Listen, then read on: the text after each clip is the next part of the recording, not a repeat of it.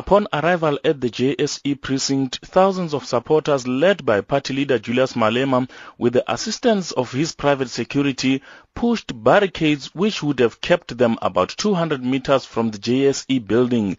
Malema shouted at some of the police officers who were trying to block their way, saying in their march application it was agreed that they will deliver the memorandum at the JSE doorstep.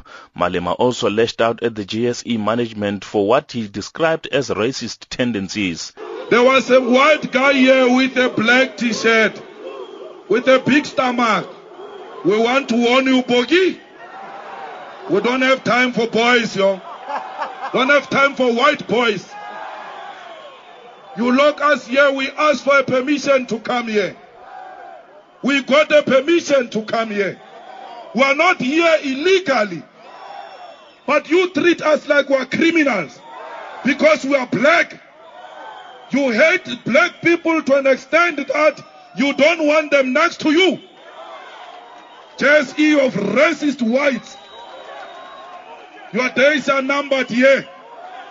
We are not Nelson Mandela who preaches reconciliation at the expense of our people.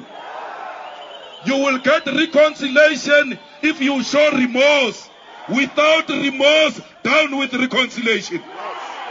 Amongst others, EFF demands that all companies give meaningful shares to their employees, that all JSE companies pay a minimum wage of 4,500, while all mine workers must get a minimum of 12,500 and 5,000 rand minimum for farm workers and those in the retail sector. Malema says his party wants more black people to benefit from the economy. We are suffering daily. We are here because of the pain of poverty. We are not here because we have nothing to do. We are pained by poverty.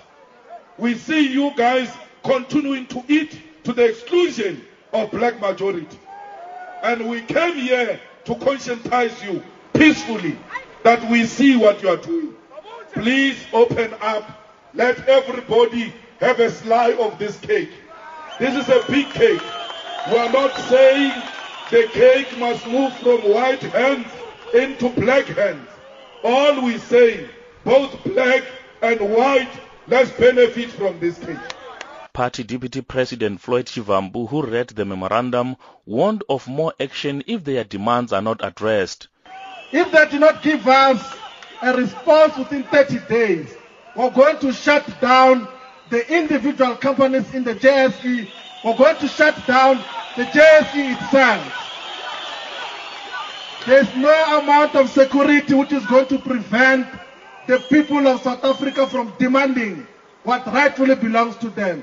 JSE Chief Executive Officer Nicky Newton King received the memorandum and promised to engage with the leadership of the EFF in a matter of weeks on the issues they are raising. I'm Amos Phago in Johannesburg.